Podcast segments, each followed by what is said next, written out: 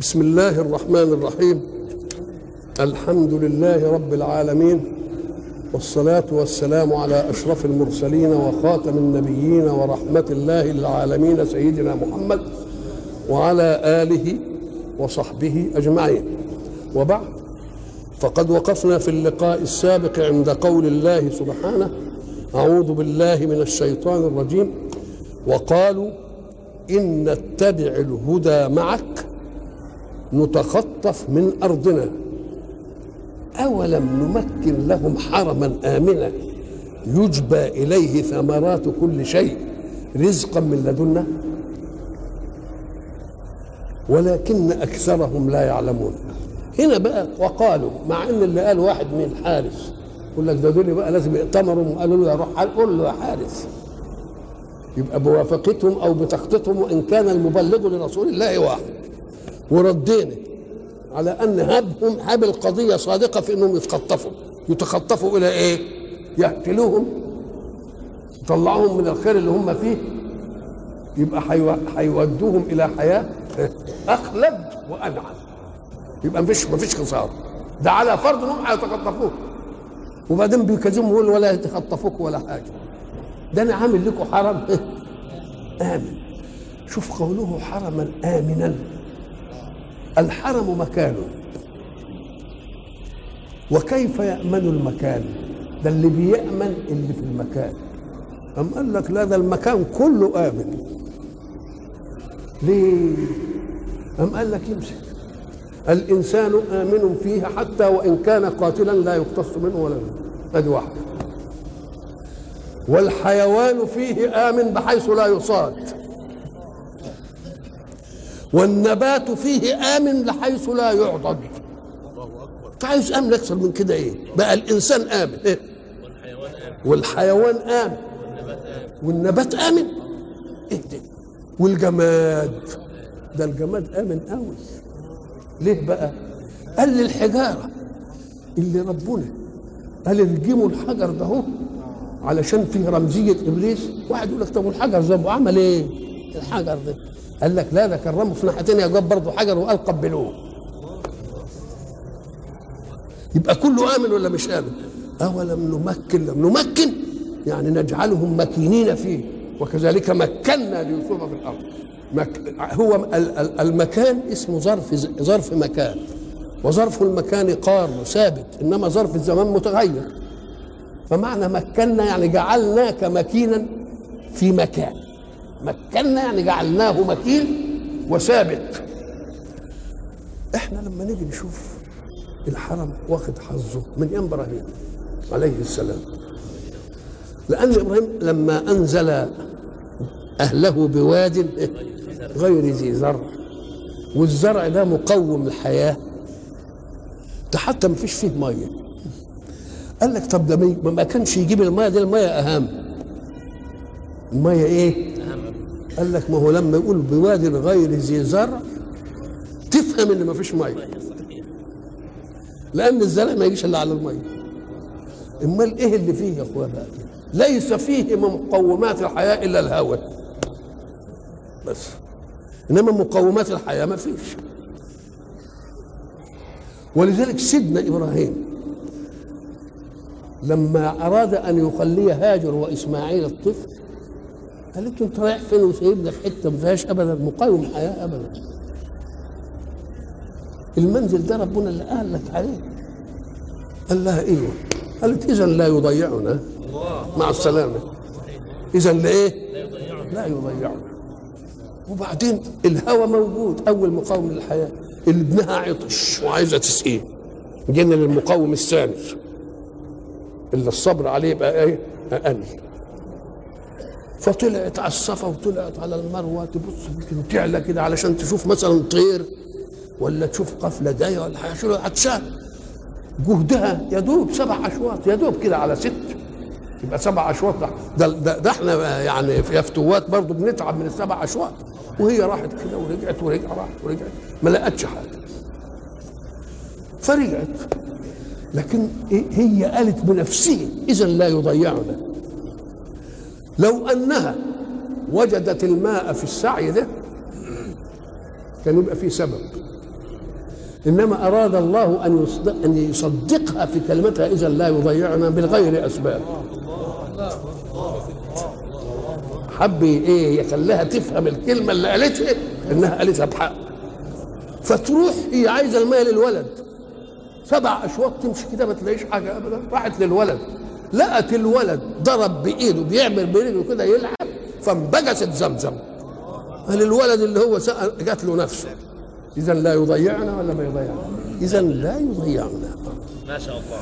فلما سيدنا إبراهيم أنزلها بواد غير ذي زرع عايز يطمن على اللي هيقعدوا لأنه عاملها سكن. يا ريتها بس مد يعني رحلة ماشية كده. لا إني أسكنت هنا سكن. من ذريتي بواد غير ذي زرع. عند بيتك المحرم. ربنا ليقيموا الصلاة. يبقى بيتك لازم يبقى فيه مصلي. لازم يبقى فيه حد يقيم الصلاه البيت اللي يبنيه المسلمين لله غير البيت اللي ربنا يبنيه لنفسه. إن كان البيت اللي بناه المسلمين إيه مسكوك ولا فيش حد يصح. إنما بيت ربنا عامله لنفسه ويخلى من عابد ومصلي مش ممكن ولذلك لم ينقطع الطواف إلا لمكتوبة. ساعة ما يصلوا الفرض ومع ذلك يبقوا طائفين وهم يصلون. نعم بيطوفوا برضه. وتشوف بعد الفرض ساعة يسلم الإمام ما انقطع بقى الصلاة يجروا على الله. شفناهم وقد دهم السيل الحرم ودخل الماء الكعبة من جوه. شوف بقى الحجر يبقى فيه برضه ما انقطعش الطواف. ورأينا أناسا يطوفون سباحة. الله. فإذا جاءوا عند الحجر غصهم وقبلوا الحجر وأبوا؟ تبقى ربنا ليقيموا الصلاة لا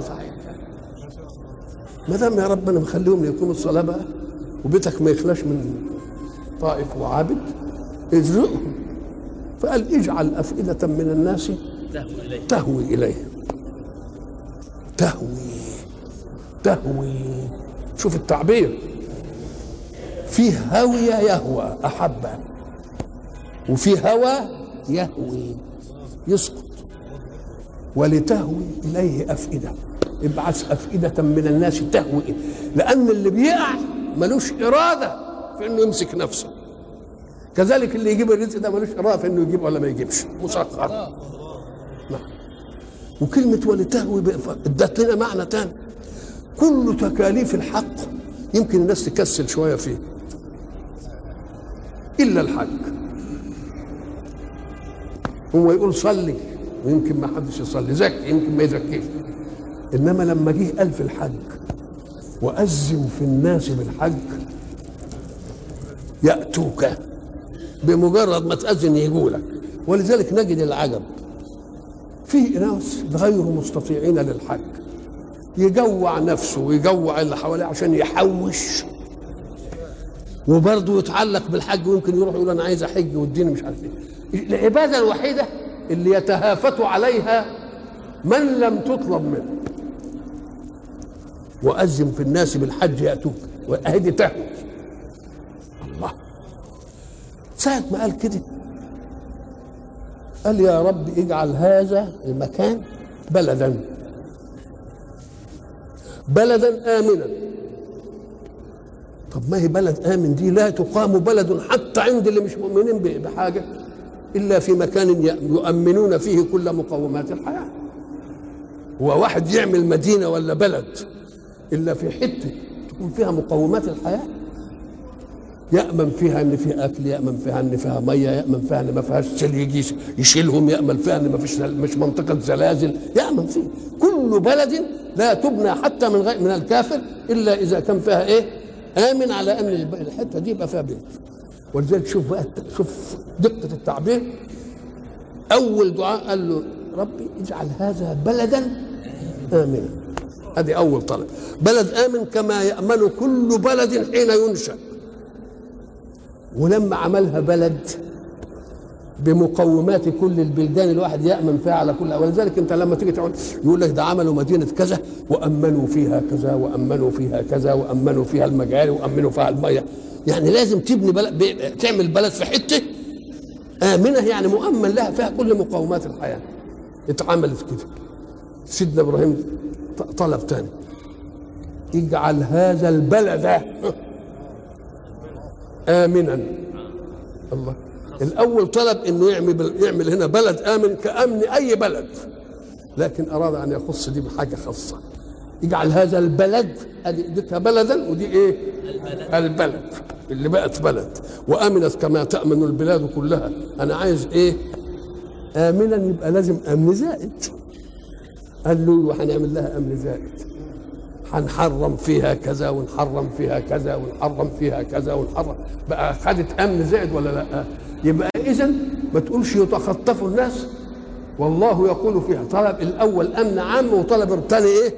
أمن خاص. يقول إيه؟ أولم يروا انا جعلنا حرما آمنا. مش كده؟ وبعدين يتكلم إن, إن أول بيت وضع للناس للذي ببكة مباركا وهدى للعالمين. فيه آيات بينات إلى آخره وبعدين يقول ومن دخله كان آمنا. ما شاء الله. من دخله كان آمنا ده جملة خبرية. وإحنا بنشوف ان ما حصلش أمن لمن دخل. أيام الارامط عملوا إيه؟ دخلوا وقتلوا فيه وخدوا الحجر. والحصر الحديث فيه الحكاية بتاعت جهيمان هددوا وقعد ما فيش حد فيها ومش الناس اتقتلت وما طب أمال بيقول إيه؟ من دخله كان أمنا؟ قول له يا أخي افهم عن الله. من دخله كان أمنا ليست قضية شرعية. ليست قضية كونية وإنما هي قضية شرعية. ما شاء الله إيه الفرق بين القضية الكونية والقضية الشرعية؟ القضية الكونية تكون يعني لازم حاجة تحصل. والقضية الشرعية حكم. يصح انك تنفذه. فيبقى امن وما تنفذوش ما يبقاش يبقى اكن ربنا بيقول من دخله كان آمنا. أنا قلت كده من دخله كان آمنا. فمن اراد ان يجعلني صادق يأمنه بقى ما يخلص حد واللي عايز يكذب ربه بقى يهيج الناس فيه. تقول إيه؟ تقول للأولاد وانت بتوصيهم بيتي هذا يكرم فيه الضيف. دي قضية كونية. يمكن يجي ناس يقول لك لا مش يلا هو راح ولا حاله مش هنكرم ولا نعمل. لو كانت قضية كونيه يبقى معناها إيه؟ لازم يكرم فيبقى يبقى قوله بيتي هذا يكرم فيه الضيف خبر. الخبر ده كوني ولا شرعي؟ إن كان كوني يبقى مش هتتخلف. غصب عن البخيل من أبنائه. وإن كانت شرعي اللي يؤمن بقى بشرع ينفذه ينفذه واللي ما يؤمنش ما يؤمنش. يبقى من دخله كان آمنا أي من دخله فأمنوه. يبقى قضية شرعية. القضية الشرعية عرضة أن تطاع وعرضة أن تعصى. كويس قوي هناك برضو آيات يسأل عنها كثير. يقول إيه؟ الخبيثات للخبيثين والخبيثون للخبيثات والطيبات للطيبين والطيبون للطيبات تقول يا اخويا ربنا قال دي كده وأنا بشوف فلان طيب وواقع في واحدة خبيثة ولا فلان طيبة وقع ما ربنا إيه الطيبات قال لك هي قضية كونية؟ لا دي قضية شرعية. يعني إن زوجتم فزوجوا الطيب للطيب والخبيث للخبيث ليوجد تكافؤ بين الزوجين فلا تعالي لأحدهما على الآخر. إن كان خبيث وهي خبيثة يقول لها يا يا, مش عارف إيه ويجيب لها بقى اللي فات. يقوم تقول له انت ما انت خلبوس طول عمرك. على طول كده. يبقى في تكافؤ ولا مش في تكافؤ؟ إنما يفرض انه إنه طيب وهي مش طيبة. وبعدين يقول لها يا اللي كذا ويا اللي كذا ويا اللي كذا. وهتقول له إيه؟ أم قال لا إن قالت له كذا يقول لها كذا يبقى في تكافؤ. حتى تكافؤ في الأباحة يبقى فرق بين القضية الكونية وهي الذي لا يتخلف مدلولها. والقضية الشرعية جاءت في صيغة الخبر وإن كانت هي أمر. من دخله كان آمنا أي من دخله فأمنوه. أنت لما تقول لك فلان انتقل إلى إلى تقوم تقول رحمه الله. طب رحمه الله دي دي جملة ماضية يعني حصلت. وانت عارف رحمه ولا ما رحموش أنت بتقول رحمه الله قال يعني فليرحمه الله وقلتها بصفة الماضي عشان رجاء أن تكون.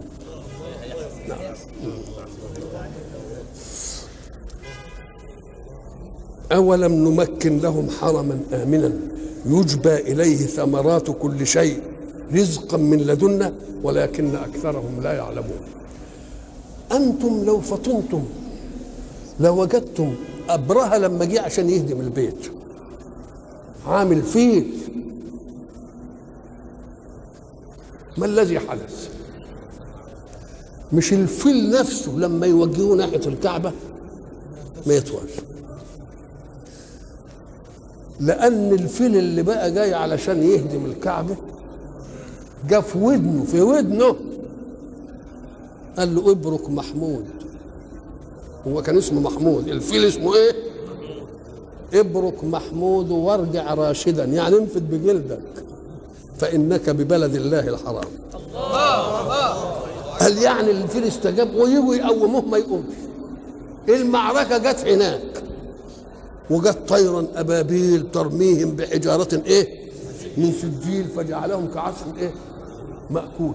لما تقرأ الآية ألم ترى كيف فعل ربك؟ وتلاقي آخرها إيه؟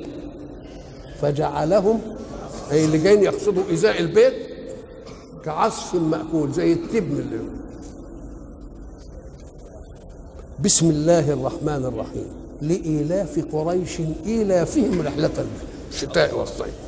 بقى جعلهم الله كعصف مأكول عشان تظل الكعبة. مسكونة بكم. وما دمتم مسكونة بكم والناس كلها من الجزيرة كلها بتيجي ضروري كل سنة تحج هتظل مهابتكم. ليه؟ لأن كل القبائل اللي في السكك هتيجي عندكم. فأي قبيلة لا يمكن أن تتعرض لقوافلكم لأن تردوا عليها لما تيجي هنا يبقى اللي عامل لكم مهابة في رحلة الشتاء والصيف. إيه؟ البيت فجعلهم كعصف مأكول. بسم الله الرحمن لإيلاف قريش إيلافهم رحلة الشتاء والإيه؟ فليعبدوا رب هذا البيت الذي أطعمهم من جوع. الله يبقى لا خي... نتخطف من أرضنا. لها مدلول هنا بقى؟ ما لهاش مدلول. وقالوا إن نتبع الهدى معك نتخطف من أرضنا أولم نمكن لهم حرما آمنا يجبى إليه ثمرات كل شيء رزقا من لدنا ولكن أكثرهم لا يعلمون. وكم أهلكنا من قرية بطرت معيشتها. ده القرية اللي كانت منعمة وفي نعمة ومش عارف إيه إحنا نديلها ونسلب منها. ساعة ما تسمع كم كم أهلكنا. كم من قرية يعني كثير. وكأنك تركت الجواب ليدل على الكثرة ما قلتش. أنت واحد أحسنت إليه كتير كتير واتهمك بأنك مقصر وياه. تقول له كم مددت إليك يدي أنا مش هقول أنا مديتها ده أنا هسألك أنت. يقوم لا يجد إلا يقول والله كتير. يبقى كم تيجي عشان إيه؟ عشان الكسرة من مين؟ من المتكلم ولا من المخاطب من المخاطب عشان حجة عليه. وكم أهلكنا من قرية من العموم من بداية ما يقال له إيه؟ قرية. بطرت معيشتها. ما هو البطر؟ البطر أن تنسى شكر الله على ما أنعم.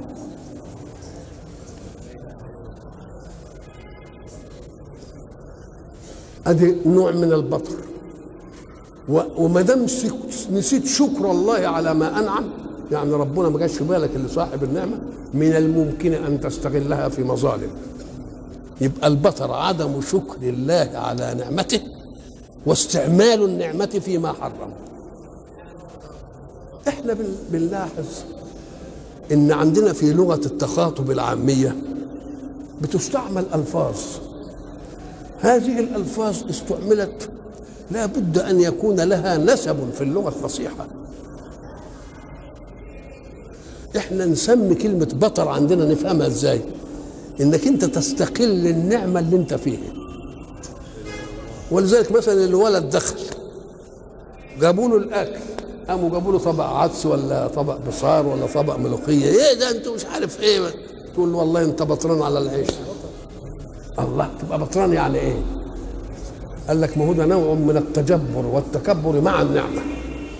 تجبر وتكبر مع النعمة. وت... وت... وتكبر وتجبر على النعمة. أكن أنت عليت نفسك عن النعمة اللي عندك عن العدس ما كنتش عدسا يبقى فيها بطر ولا ما فيهاش بطر؟ يبقى البطر نوعان. إما إنك أنت تبطل النعمة تست... ما تشكرش ربنا عليه أو تستعملها في معصية الله إن كانت كتير. وإما انك أنت تبطل النعمة اللي موجودة تتكبروا عليها وإن دي مش لايقة ليا ده أنا عايز حاجات إيه؟ أعلى منها. يبقى العامة لما بتستعمل الكلمة لها سبب ولا ما لها سبب؟ لها سبب. وكم من قرية؟ وكم أهلكنا؟ وكم أهلكنا من قرية بطرت معيشتها. معيشة يعني أسباب المعيشة. عملنا فيها إيه؟ فتلك مساكنهم لم تسكن من بعدهم إلا قليلا. وكنا نحن الوارثين. ما دام بطل النعمة يقول لها طب نسلبها النعمة اللي أنت بطلان عليها دي. تقوم ما يلاقيش في البلد نعمة يعمل إيه؟ يا يهلك يا يرحل عنه. بيقول إلا قليل يعني في ناس يقعدوا. أم قال لك من لم يرضى بالبطر؟ من لم يرضى بالبطر. يبقى إلا قليل. وكنا نحن الوارثين يعني ما خلفوش خلفة يورثوا الحتة دي. وإذا ترك مكان بلا خليفة يرث يبقى الورث راح لمين؟ لله. وكم أهلكنا من قرية بطرت معيشتها فتلك مساكنهم لم تسكن من بعدهم إلا قليلا. وكنا نحن الوارثين. في آية تانية بقى برضو تعالج القضية دي بصورة أوسع شوية. ضرب وضرب الله مثلا قرية إيه؟ آه كانت آمنة. هذه واحدة. مطمئنة.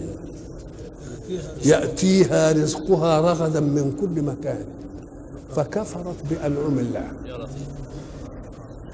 أهو ده البطر جه فأذاقها الله لباس الجوع والخوف.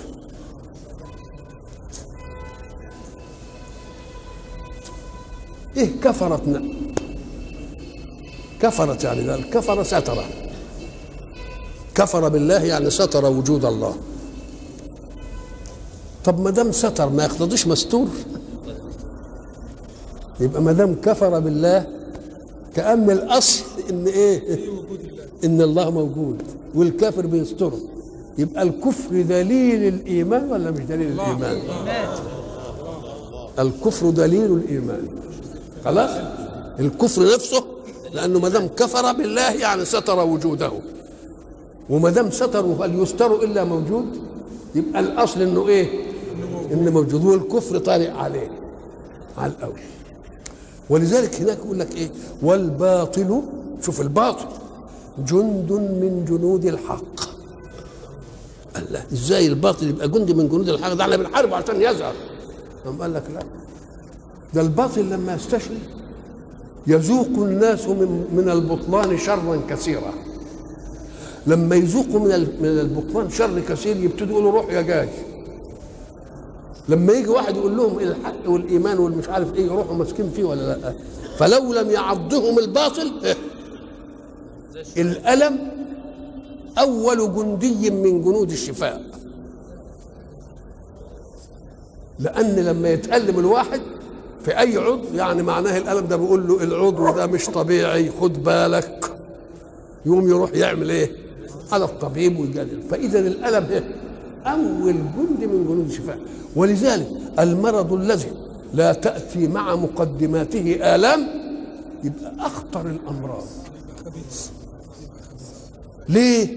لأنه يتلصص على المريض يتحمله شوية ولا جالب ولا يشعر به إلا حالة في حالة واحدة وحينها يصعب علاجه والأمراض الخبيثة كلها بهذا الشكل يقول لك لا ده خلاص ما عادش ممكن يبقى إذا الألم جند من جنود إيه؟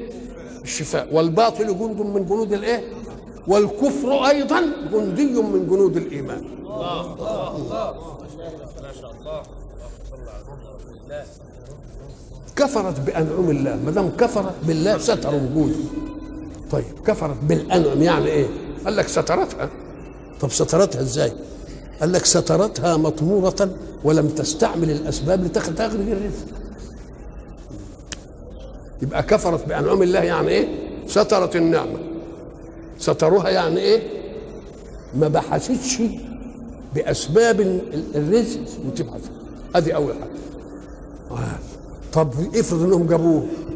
جابوا. قال لك سترتها عن مستحق لها. يبقى برضه كفرت بأنعم الله. ما دام كفرت بأنعم الله يقول لهم أنتم ما تستاهلوش النعمة. ليه؟ لأن في أشياء لو ظلت موجودة لأعطت رتابة. ويمكن يفهموا إن دي يعني ضرورية ماشية مش عارف إيه. يقول له لا. الرتابة في في التكليفات يعني تضعف الحكمة في التكليف. إزاي؟ قام قال لك إحنا مثلا الله حرم أشياء كثيرة في كل الزمان. وحلل أشياء. يقوم لما الإنسان حرم الله حرم الخمر. وإحنا نشأنا بقى ما بنشربهاش. ما عادتش تيجي على بالنا. وبقت إيه, إيه؟ اعتياد إننا ملناش دعوة بها ولا ولا ولا تيجي على بالنا. واولادنا ما بيشوفوهاش ولا تيجي على بالهم. تبقى بقى الامتناع عن الخمر رتابة العادة. ما عادتش بتيجي على بالنا. والله يريد أن يديم على الإنسان تكليف العبادة حتى لا يعتادها فيفعلها بالعادة. يوم يجي في السنة يقول لك شهر رمضان ده اوعى تاكل فيه. الله. أكل الأكل كان حلالا في طول الله معتاده. ما دام انت معتاده أهو التكليف يجي هنا بقى. معتاد أكل امبارح وبعدين النهارده يقول لك لا ما تاكلش. يبقى ده لاستدام حر... لاستدامة حرارة التكليف. إنما لما يكون شيء محرم دايما نسيناه ولا يجي على بالنا يبقى بقى عادة. والله يريد أن تظل حرارة العبادة إيه؟ موجودة. حق سبحانه وتعالى يريد من عباده دائما استدامة إن ده تكليف. إن ده تكليف. لازم يكون فيه إيه؟ لازم يكون فيه انضباط. فالذين كفروا كفر القرية اللي كفرت بأنعم الله يا ما أخرجتهاش من الأرض ده كسل. هي أخرجتها وظنت بها عن العاجز الذي لا يقدر على الإيه؟ على الكسل يقول له أنت ما دام حرمت اللي مالوش ما يقدرش يعمل حاجة لرزقه أنا أحرمك وأنت قادر أن تأخذ برزقك. وضرب الله مثلا قرية كانت آمنة مطمئنة يأتيها رزقها رغدا من كل مكان فكفرت بأنعم الله. شوف شوف العقاب. فأذاقها الله لباس الجوع والخوف وهل الجوع لباس؟ الجوع لباس؟ الجوع ال- ال- ال- اللبس يذاق أذاقها الله لباس يقول لك طعم الجوع. إنما أذاقها الله لباسه. مش لباسه. آه. إذا الجوع له مظهرين. مظهر إن البطن تطلبه. ده أول الأمر. البطن هي اللي إيه؟ هي اللي طالباه وبعدين لما يجوع قوي قوي البطن ما يبقاش فيها غذاء يدي دم ويدي مش عارف إيه. تقوم الجوارح تبتدي إيه؟ تضعف. يبقى لما يستمر الجوع الأعضاء كلها يجي لها ألم. تبقى ذاقت ألم الجوع. فيويل علشان يديك إحاطة واللباس يحيط بالجسم. يبقى فأذاقها الله لباس الجوع فكأن الجوع لفها لف الثوب للبدن.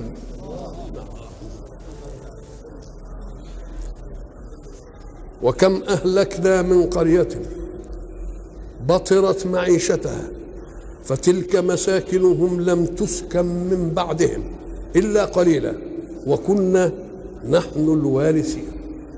ربنا يهلك القرى قال لك هي دي سنتي وما كان ربك مهلك القرى حتى يبعث في أمها رسولا يتلو عليهم آياتنا وما كنا مهلك القرى إلا وأهلها ظالمون.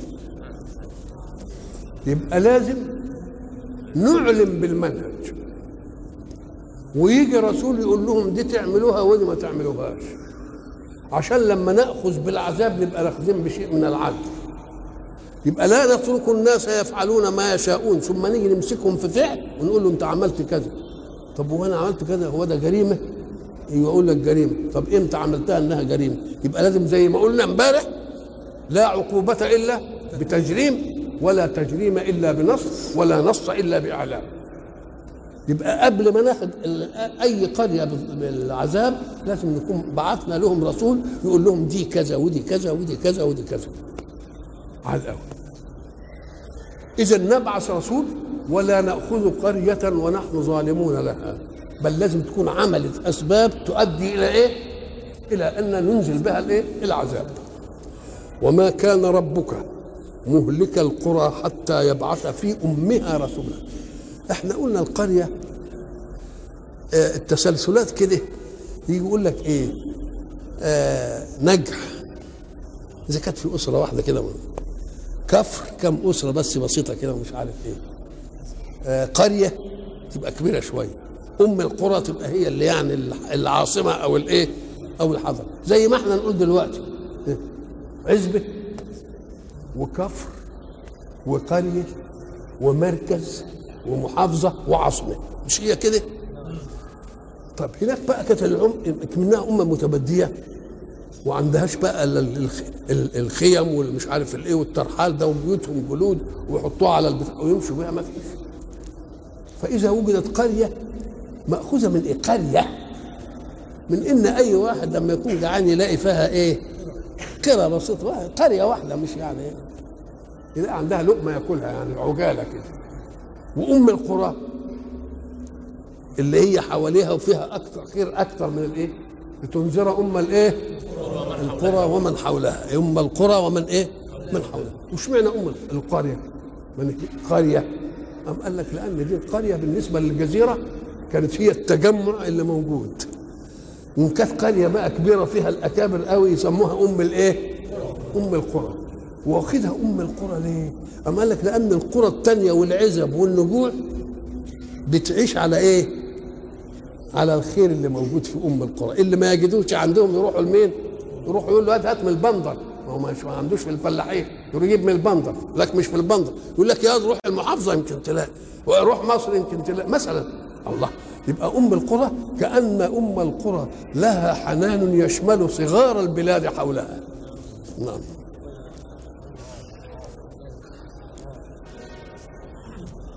وما أوتيتم من شيء من أي شيء فمتاع الحياة الدنيا.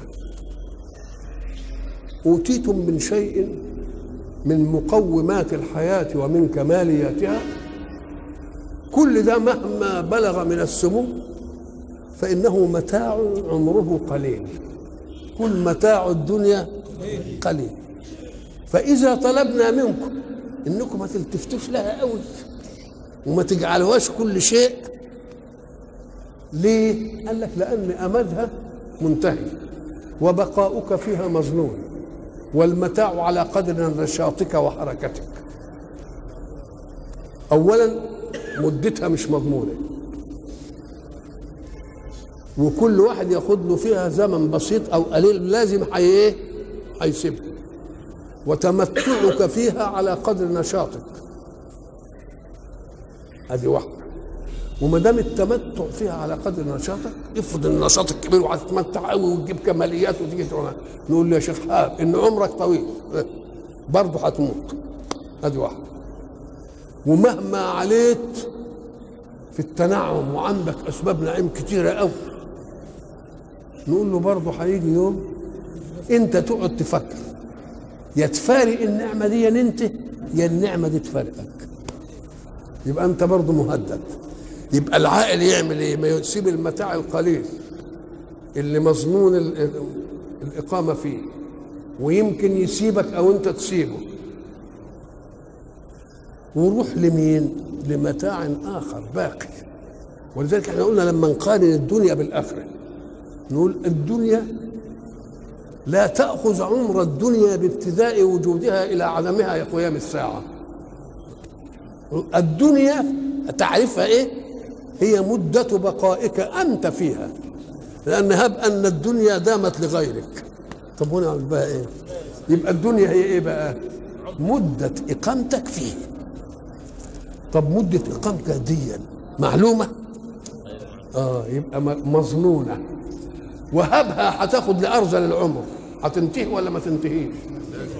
المتاع فيها على قدر نشاطك أنت ولا لأ؟ فبقول لك روح لآخرة. متيقنة وخالدة. يبقى ادي أول فرق. لا تفارقك هي ولا تفارقها أنت. يبقى ده فارق ثاني نعيمك هنا على قدر حركتك أنت ونعيمك في الآخرة على قدر قدرة ربك. يبقى هو بقى المقارنة دي لما تعملها كده تبقى هي الأحسن. آه. وما أوتيتم من شيء أي من أي شيء فمتاع الحياة الدنيا. خلاص؟ وزينتها. وما عند الله خير لأنك هتتنعم فيه على قدرة مين؟ قدرة ربنا. وبعدين لا تفوتك لأنك مخلد فيه. ولا ولا هي ولا النعمة لا تفوتها ولا تفوتك. لا تفوتها لأنك مخلد. وهي ما تفوتهاش لأن مقطوعة ولا إيه؟ مش مم- ممنوعة. يبقى العقل يعمل إيه في المقارنة؟ يقول لك لا ده الدنيا الدنيا دي تفهم ولذلك لما جه في الغزوة وصحابي من صحابة رسول الله في غزوه يمضغ تمرة. وبعدين راح لسيدنا رسول الله وقال له ألا أوليس أوليس بيني وبين الجنة إلا أن أدخل المعركة مع الكفار؟ فأقتل. يعني دي على طول جنة قال له نعم. قال له وماذا يبطئني حتى أمضغ التمرة؟ وراح تفف التمرة. الله. ليه؟ لأنه قارن بقى. ولذلك هناك لما يجي ربنا يعمل مقارنة بين الكفار والمؤمنين يقول إيه؟ قل هل تربصون بنا إلا إحدى الحسنيين؟ أنتوا بتتربصوا بتترقبوا مني إيه اللي يحصل لنا؟ إحدى الحسنى إما أن ننتصر عليكم فنزل لكم وناخد خيركم وإما أن نقتل. وفي غير كده فإن قتلنا ذهبنا إلى خير مما تركنا. وإن نصرنا يبقى ذلناكم وبتاع فاحدى الحسنيين. لكن إحنا إيه إيه اللي نتربص بكم؟ ونحن نتربص بكم؟ أن يصيبكم الله بعذاب من عنده أو بايدينا يبقى أنتم لا تتربصون لنا إلا خير ونحن لا نتربص بكم إلا إيه؟ إلا شر. وما أوتيتم من شيء أي شيء فمتاع الحياة الدنيا. وقال في الآيات متاع الدنيا إيه؟ قليل. وزينتها بس. وما عند الله خير إيه؟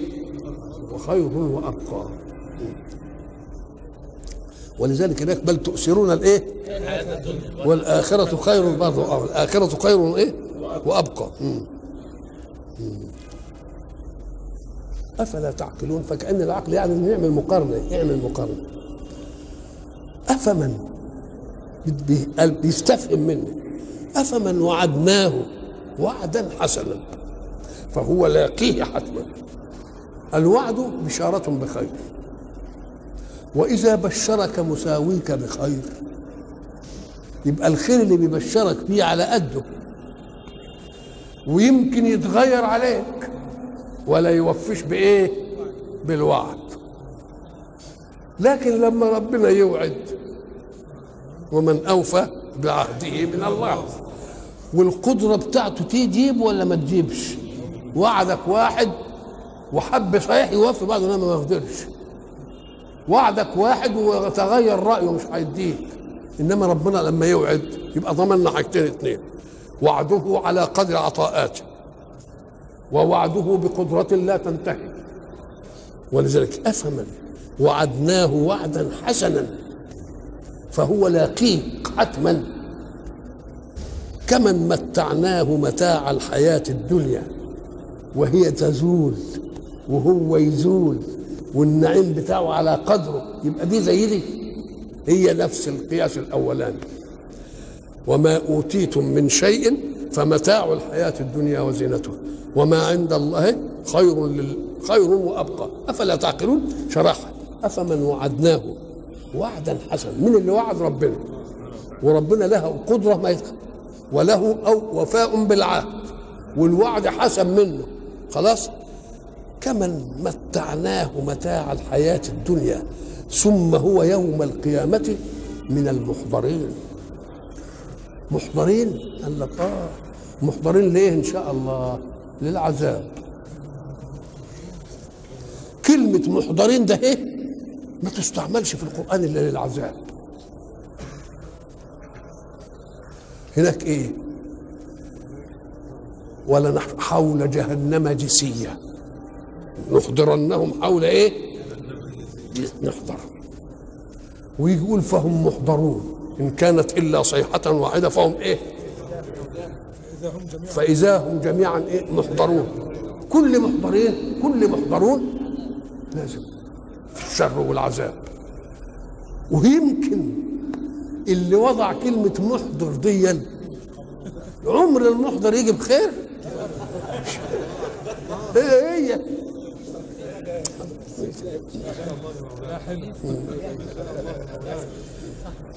نعم يا سيدي. هناك إيه؟ الذين كفروا بآياتنا ولقاء الآخرة أولئك في العذاب إيه؟ محضرون. مش كده ولا لا؟ آه. أولئك في العذاب محضرون. مم. مم. وهناك آية تانية برضه. والذين سعوا في آياتنا معاجزين. مش برضه؟ أولئك في العذاب إيه؟ برضه محضرون. آه ولقد علمت الجن أنهم لمحضرون. والتاني يقول ولولا نعمة ربي لكنت من المحضرين. الله كلها إيه؟ كلها في أفمن وعدناه وعدا حسنا فهو لاقيه كمن متعناه متاع الحياة الدنيا ثم هو يوم القيامة من الإيه؟ من من المحضرين يعني. يقول لك ما يمكن يقول أبقى كاسك سنة ولا رحت. لا.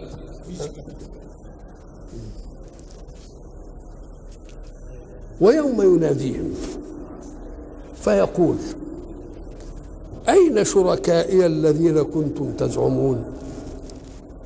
ينادي من بقى؟ اللي اتخذوا لله شريك.